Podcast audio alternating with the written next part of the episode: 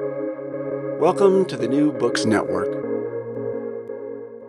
Ever since Mahatma Gandhi and Martin Luther King, non-violent resistance has held a special place in the public imagination. What can be better, after all, than forcing political change without the violence that so often accompanies it?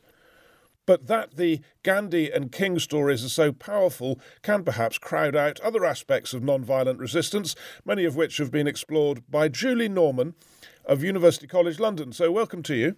Thank you. It's a pleasure to be here. And can we just sort of, uh, you know, as we often do, define our terms at the beginning? Uh, what is the range of non-violent activity? Where does it begin and where does it end?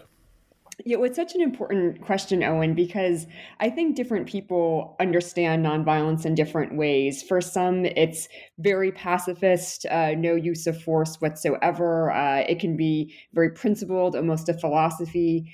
And for others, it's more of a strategy. It's uh, trying to use nonviolence to meet a certain end. That means it may not be um, what someone would consider purely nonviolent. Um, it may get into the gray area of, say, um, perhaps using, uh, you know, in some cases, handmade uh, tools. Some would say even things like throwing rocks, things like that, are, are in a middle gray area. So many would even stretch nonviolence to include what's sometimes called unarmed resistance this idea of um, perhaps fighting back or using some kind of force but without you know a military force or, or guns or these kinds of things. So i would say that's one thing i would just underscore in general is that this term means different things to different people and to different activists. And in one way i think that's one reason why it's often difficult to mobilize for nonviolence because even people within a quote unquote same movement may have different, very different ideas of what that encompasses.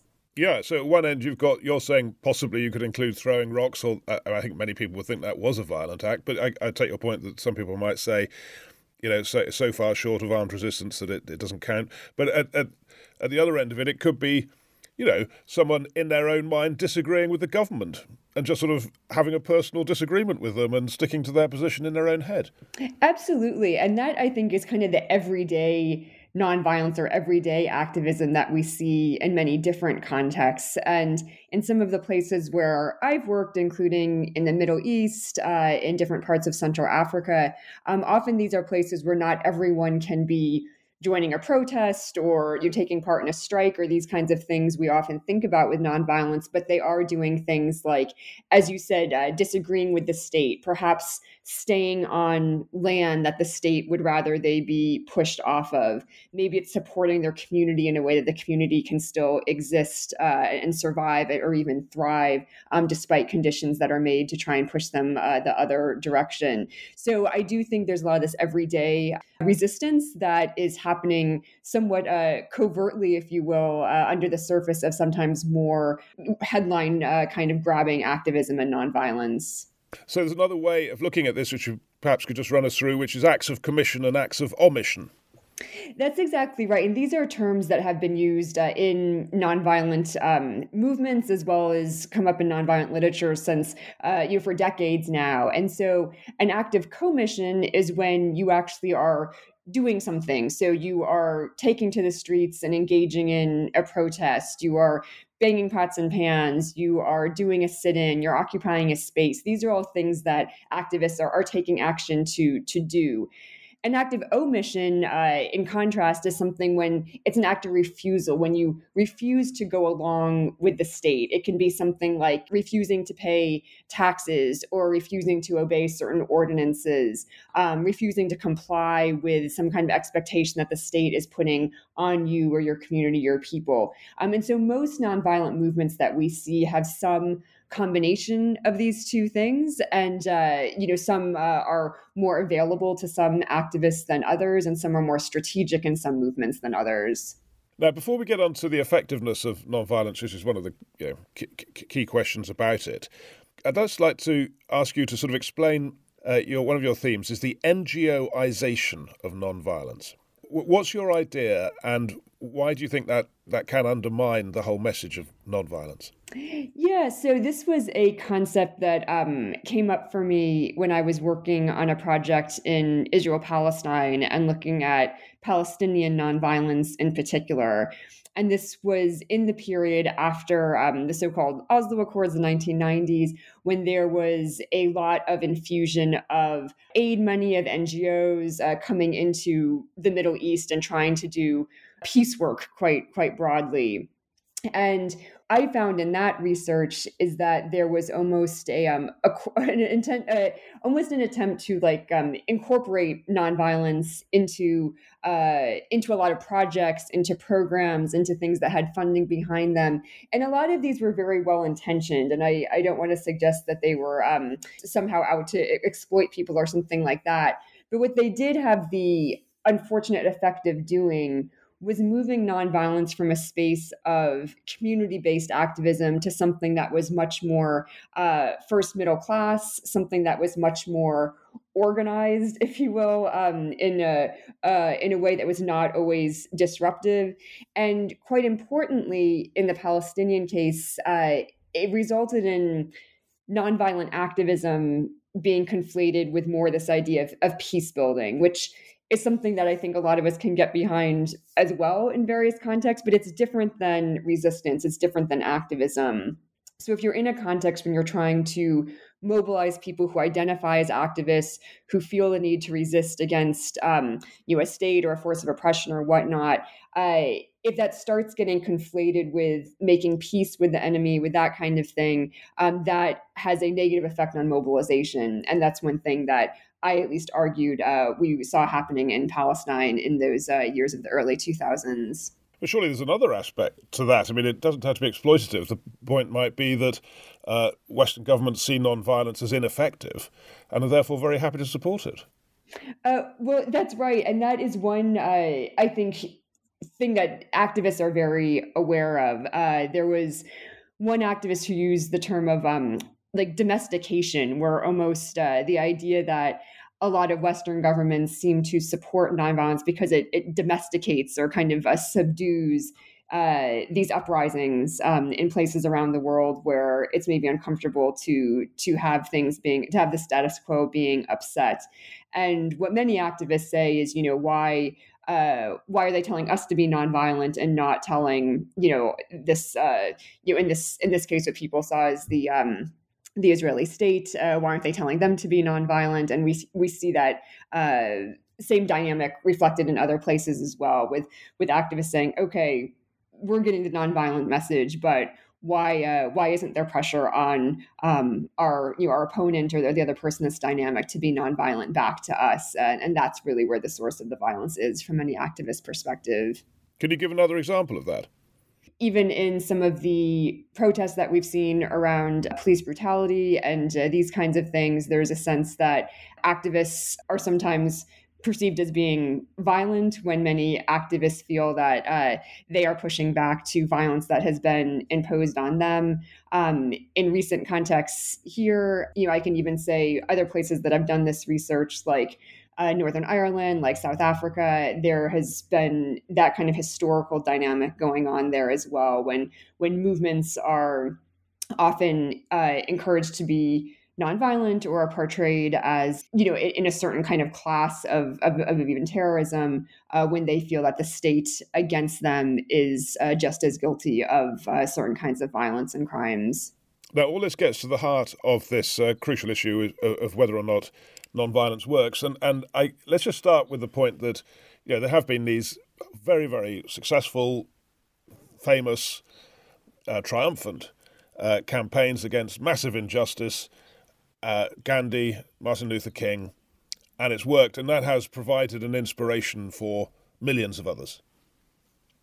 Absolutely. Yeah, I would say there's different ways to, of course, measure success. And I would say on the the most straightforward way to answer this question, I would refer any listeners to uh, Maria Stephan and Erica Chenoweth's very interesting work um, from about over 10 years ago now, looking at directly at this question of does nonviolence work? And essentially, what they found is even though nonviolence does not always work, it does usually work better than a violent uprising. So the question is not to compare nonviolence success rate is it like close to 100% or not but more compared to other kinds of activism and resistance do we see does nonviolence work better than those? And they argue and find from looking at data uh, from kind of across the last uh, several decades that indeed it does. First, in terms of uh, achieving initial change, but then also being able to sustain that change. That uh, you know, there's more likelihood that um, you know, uh, uh, different kinds of policies or a new government will stay in place longer uh, if they came about by nonviolent means. So there is data that supports that. I would say in many of the contexts that I have worked with, places like Israel Palestine, again, you often see conflicts that have a mix of both nonviolence and violence going on at the same time. So it's sometimes hard to measure when nonviolence is purely like working or not because it's often uh, in just in contexts that are very murky and you can't isolate it directly. Um, what we often do, or what I did in my work, was try and look more at the local level. Did local level campaigns of nonviolence work in changing something, uh, you know, at the community or the village level. So, for example, in Israel Palestine, you know, nonviolence has not worked to, you know, create a Palestinian state or to remove the Israeli occupation and these kinds of things.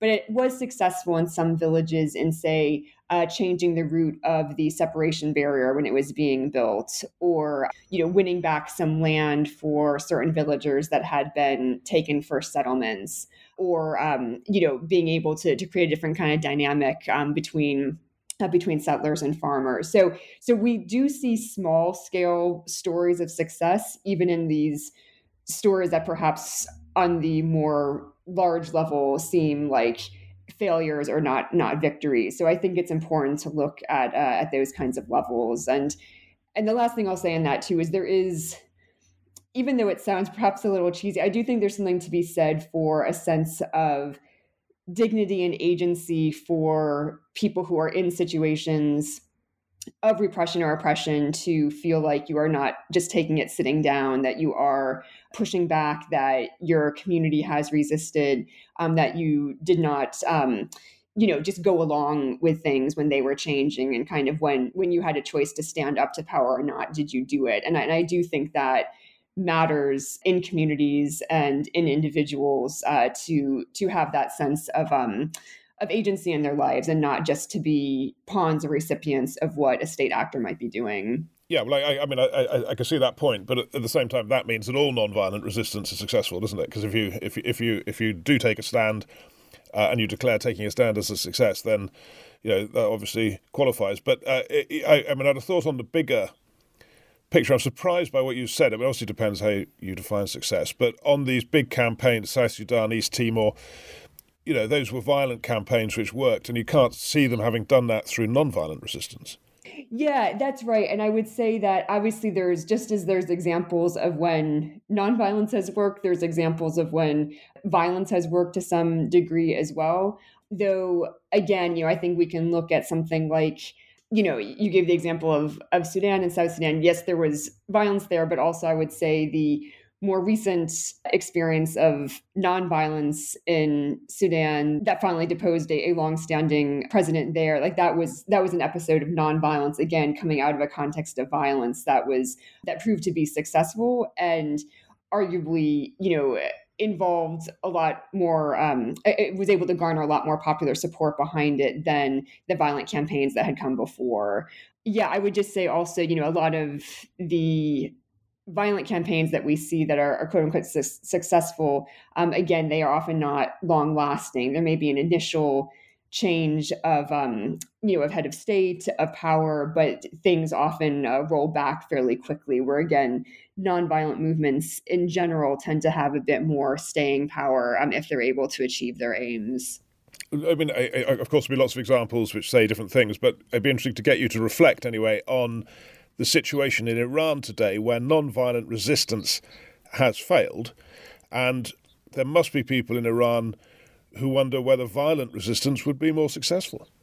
Yeah, it's a great question. I mean, obviously, uh, I think I don't think they are over yet, um, but I think we have seen that even a very widespread, very sustained protest movement still has its limits. You know, the, these aren't um, just going to be be easy falls, especially to a regime like Iran. And, and we've seen this in other episodes of nonviolence in Iran over you know, the past uh, you know 10 to 15 years as well. These mass outpourings of, of public protest in, in different kinds of ways.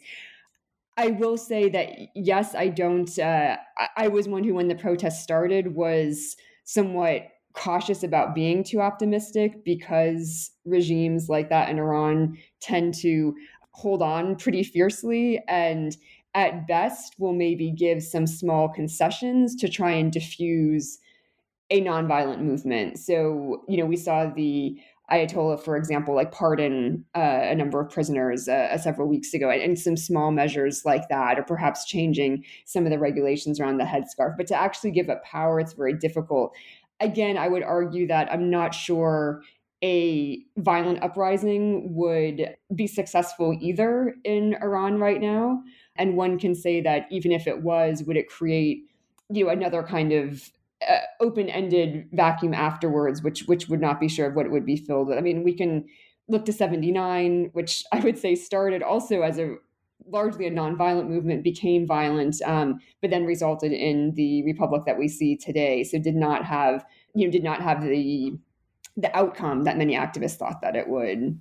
I mean, I wonder. It may be just worth asking: Are, are you generally is, is it you know, your personal moral framework that you think non-violent resistance is better than violent resistance? It's a great question. I would say um, for me, it's uh, kind of to, to paraphrase Churchill, I suppose it, it's the best, uh, the worst form of resistance, except for all the others. I I would say it's. I very much recognize its faults. My first book on nonviolent resistance in Palestine was very much taking a critical approach to looking at why nonviolence was not working there.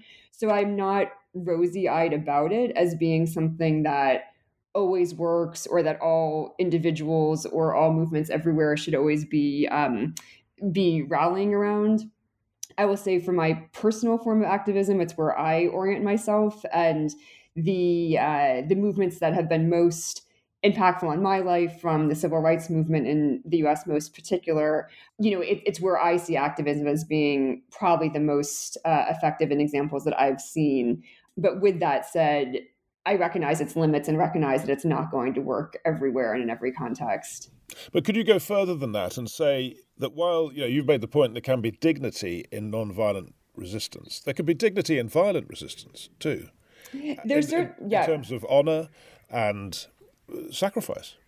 Oh, absolutely. And, uh, you know, I think there's a lot of different ways to think about the ethics and morals of violence, of warfare. I mean, I, I guess I'm one that probably roots myself in more like kind of the just war theory and applies that to the individual level too. Is this something that is being done as a last resort, as self defense, uh, in these kinds of principles of thinking about it? And in, in those ways, for me personally, um, violence you know can be and and honestly my life has been justified at several moments and uh, and that's just a reality of the world that we live in and certainly in in many political campaigns that becomes a reality as well. Where i look more as again what is most pragmatic what is going to work the most and where i guess i'm i lean more on the side of nonviolence in this regard or at least this unarmed resistance concept is really this idea of mobilization, of getting other people to participate in a movement.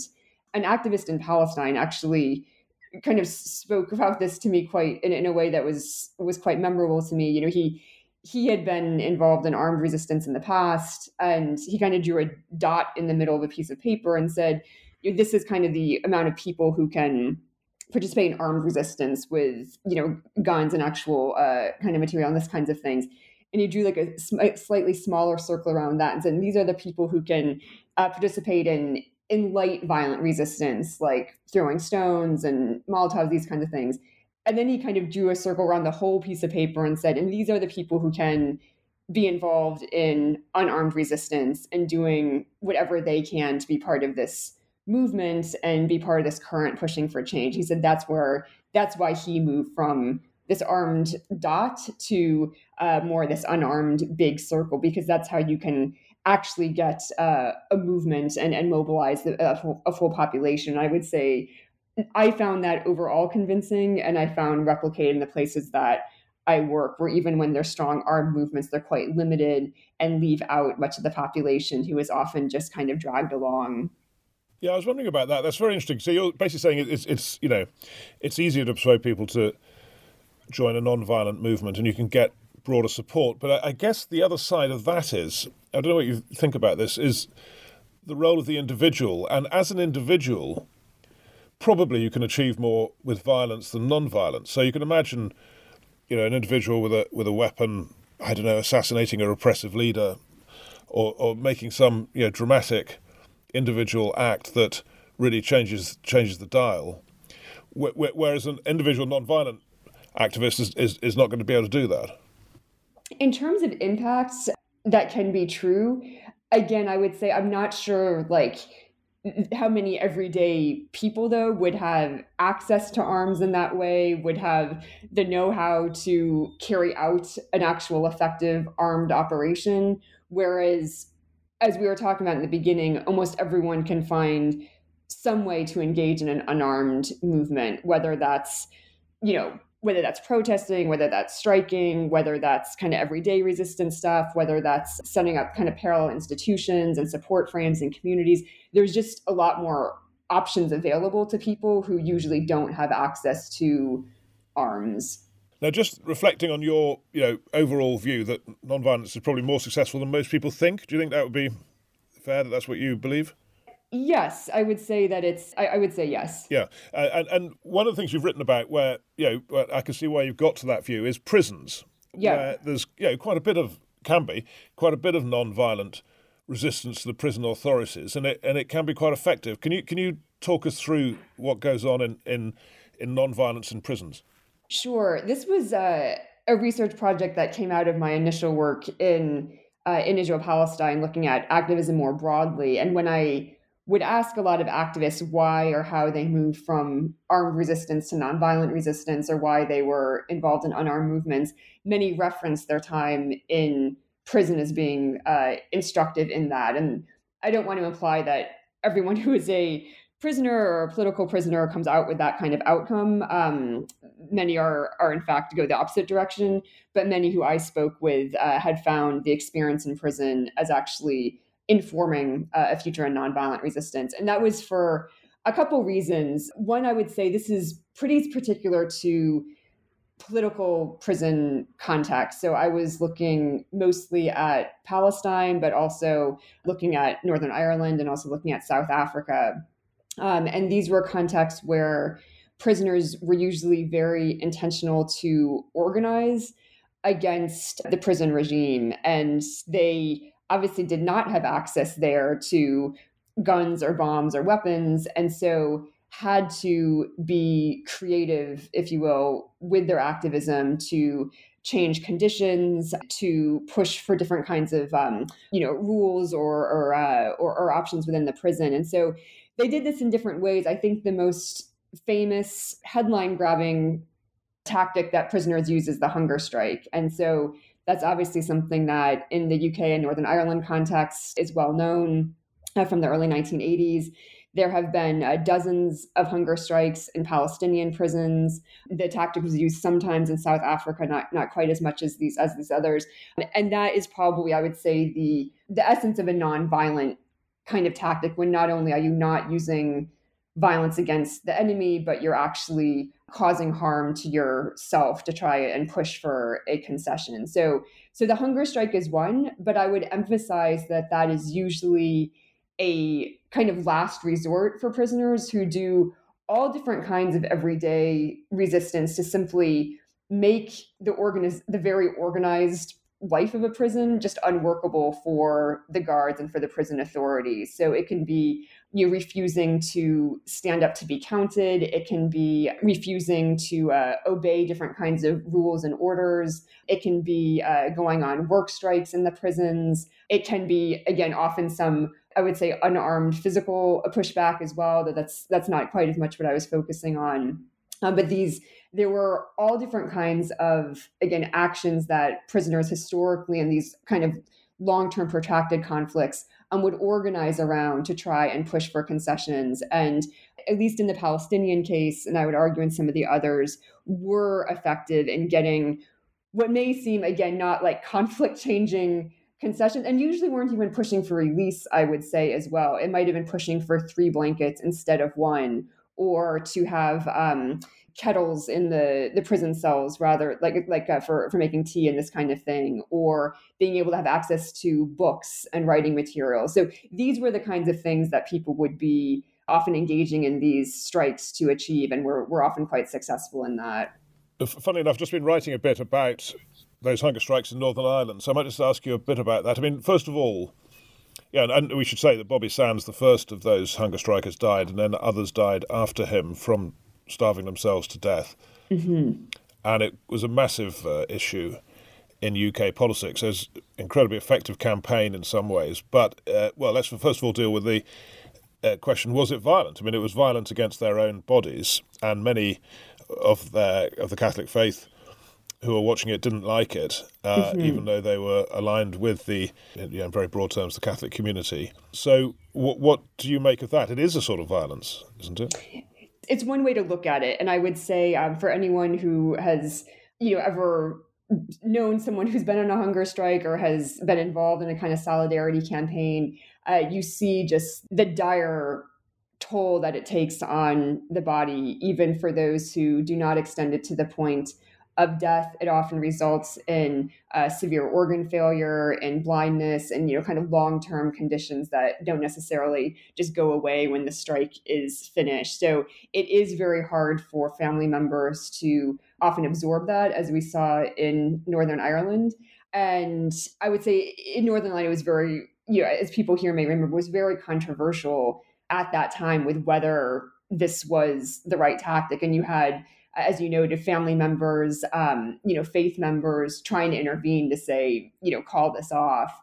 And the Northern Ireland one is really interesting because, in contrast to the Palestinian ones, it was not as immediately successful in achieving its originally stated aims with uh, trying to you know kind of get a prisoner war kind of status and some of the um, different concessions that went along with that but it it had the more long term effect of changing some of the public opinion of having Bobby Sands elected, even while he was, you know, on hunger strike, these kinds of things, and just galvanized uh, that movement in a different kind of way, almost unintentionally, I would say, from what the hunger strikes strikers initially sought out to do, which was much more internal prison uh, kind of changes. Yes, we're getting slightly into the weeds, but another interesting aspect of that is that another unintended consequence probably was that the IRA leadership, even that early, had realised they were never going to win the conflict and needed to settle, but had to, had to delay doing that because the huge support they got as a result of the hunger strike. So, it, in fact,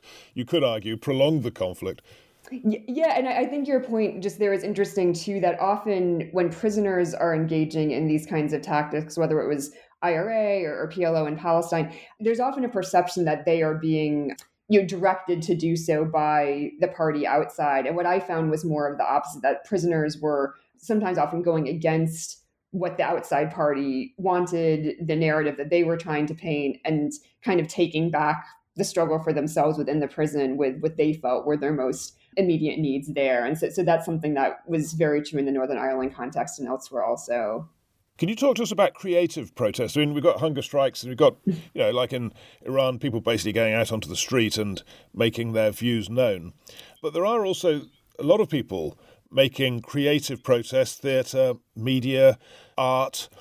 How much of that is there? How effective is that? Could you, could you give me the most effective example of that? Yeah, so this is a, a great uh, I think a really interesting area of nonviolence. It's one that's a bit more uh, uplifting, perhaps at least to research than than say hunger strikes and some of these um, the more more grim and difficult areas of nonviolence. Um, but one area that I've worked in uh, throughout my career has been this idea of kind of creative resistance or creative activism, and that can take all different kinds of forms. From um, as you noted, from music to theater to video to photography to graffiti to murals. There's so many different ways that I see community members creating counter narratives, if you will, to often the oppressor or the state um, through uh, through these kind of creative means. And again, this does not always result into some mass change of policy, but it can be very important for mobilizing people to a cause and also in kind of communicating a story in a different way, especially a, a story of, of struggle that might have been, um, you know, painted in, in somewhat more more asymmetric terms. So, you know, some of the examples from the United States, I would say, are some like the protest music from the 60s and 70s that obviously came to really be be uh, important around that era. I've worked a lot with Palestinians and Palestinian refugee camps to kind of share stories that they have told through video, through podcast, through photography, um, and take those just everyday stories of their lives back to the US and Canada and the UK and share those stories in a way to kind of tell a different story about um, about Palestine and the Palestinian territories, which I feel in the UK is maybe a bit more understood, but in the US at the time that I was really working on this project, there was um, you know really a perception around Palestine as as violent, as terrorist, these kinds of things. So to try and tell these different stories was a way to help kind of change public opinion and and often uh, mobilize people to to think and even act differently around around issues like this some of my more recent work has been in Lebanon, working with kind of activist theater groups and seeing how they are using um, theater and sometimes music to either push back to the state or to support community members who have um, been been involved in the war, been victims of, of violence there in various ways. So I would say there's there's a lot of different ways this takes place, and I I think people are right maybe to question if this quote unquote works, but it certainly works at solidarity building, at community building, and again, just kind of creating uh, creating spaces for narratives to emerge that are not just those defined by those in power. So, do you ever struggle with eh, you know, wondering if there's a, you know, you shouldn't be doing that as an academic. You know, that, that, that there is a distinction between studying something and participating. Oh, absolutely. And I would say some of this work that I have done is um, parallel to my academic work and has not been um, always uh, intertwined with it. With that said, there are a lot of methodologies that do allow for this. So, um, participatory action research or PAR is one that sort of enables a researcher to be immersed with participants to be engaged with them as they're doing some of these uh, kinds kinds of things and talking to them doing interviews and focus groups as you go to see what kind of effect it's having on people so um so i do draw from that a bit but um and, and I would say too in my work in Lebanon that was very very interview based and more observing than than kind of leading on these things. But some of my other work has been more in my work as a practitioner. Mm.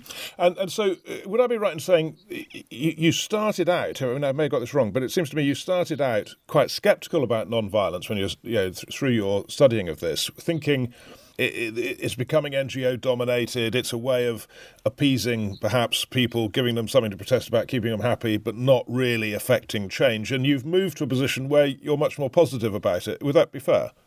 Um, I would say the trajectory is maybe a little bit different. I think I, I probably came in um, a little bit more uh, optimistic about it again, just coming out of the the histories that I knew from the U.S. and the civil rights movement, which were the closest that I kind of that's really what what galvanized my interest in nonviolence to begin with.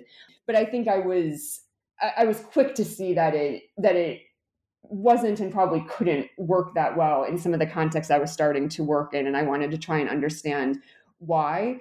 And I guess what changed for me was seeing again the question that we started with a while back there was are, are there different ways to think about what's successful or not and when i'm on the outside of things like this contexts or conflicts like this I, I usually get much more discouraged when i'm here in london or, or in, in washington d.c than when i'm on the ground whether it's in Iraq or Palestine or the Congo because in places there you you again you see these everyday things that people are doing. You you do see the impact that it makes. Again it's like I said there's very small level local changes that seem you know not even worth a mention say like a news report or something like that but it makes a difference to a village if they are able to regain land that was taken by the state, or if they're able to hold off uh, from a set of homes being demolished, if they're able to to avoid that through action that they've taken. So you do see some of these things that matter to people in very small scale ways that I just hadn't even really thought about until I was on the ground in those communities and witnessing it. And looking forward, I mean, how do you see? Well, I guess two futures: the future of your research, where are you taking that next, and and, and also just the future of nonviolence? I mean, do you think you know that there will be increasing pressure on people to use nonviolence rather than violent resistance, and, and what would that mean? I think the future of nonviolence it's a it's a tactic that I don't think is ever going to go away because again it's the mo- main way that most people have available to them to act to resist uh, again mo- most people no matter even if they wanted to are not going to have access to to take up arms. And as as long as there is oppression and whatnot in the world people are going to resist it. And so i don't think uh, it's going to go away. Um, but with that said i do think nonviolence often goes in cycles certainly within conflicts it does that. We see that in, in israel palestine other places um, and even globally when we when we've seen examples of it working i think it tends to kind of come back to the fore kind of right before covid there were kind of protests all over the world like chile hong kong so, i mean it was just kind of all these different protests that were taking place. But then after there are crackdowns when some of these movements not only don't work but sometimes backfire then i think nonviolence goes into a little bit of a, a lull. But it, it usually does come back in ways. And like i said it is always occurring somewhere like constantly even when it's not these uh, massive movements. Yeah for myself i i would say my my research as always is going a couple different directions. Um, i'm currently on a project in iraq that's not looking so much at nonviolent resistance but more how communities can rebuild and start to reconstruct iraq. Again starting at much more of that local level and focusing there rather than at the state level. And so doing a lot of work through working with youth uh, through kind of grassroots movements there. So I'm on a project there now where we're we're looking uh, at that, and that that came interestingly out of um, a protest movement in Iraq that again was was one of those right before uh, the COVID lockdowns that had um, started very nonviolently, was met by a lot of repression by the state, but many of those youth activists still want to do something. And so uh, i'm on a project with them trying to see what can kind of we do with some of that energy now since like the protests didn't work. And the other part of my research increasingly has been on the us context where i'm a native of and uh, increasingly seeing um, the us uh, rightly or wrongly as an increasingly divided uh, community in itself and trying to see what can we do there to prevent uh, the kind of political violence that some have feared um, instance like January 6th, and what are the um, kind of preemptive moves we can make uh, before um, before things kind of get out of control in areas that seem perhaps ripe for violent uh, protest rather than nonviolent. So, so those are the areas I'm looking at the moment. You probably think this is a terrible idea. Have you, have you ever thought of spend, embedding in a, an interior ministry or a defence ministry and seeing how uh, the state apparatus, you know, how they react to violent and non-violent campaigns and what the differentiation they see is? I, I, would I would be very keen to do something like that. I will say what I did do in the prisoners project in Palestine was um, I did interview many members of the security the Israeli security sector. So the former head of the prison service, the former head of police intelligence, the former head of um, uh, internal security and intelligence. So people who would have been involved in uh, making the decisions of how to respond to a hunger strike or some of the other actions that were done, or people who had to make a decision on how you perceive or treat certain activists as, as violent or nonviolent and this kind of thing. So, and I will say that was some of the most fascinating part of that research. Um, I received some pushback for including those voices in interviews in the book that I published about that, but I felt it was extremely important to understand yes how how the state perceived these things and what worked and what didn't and it was um it was very instructive to me and i hope to others as well Julie Norman, thanks so much for talking us through your research and your thinking on non-violence. Thank you. Absolutely a pleasure. Thank you.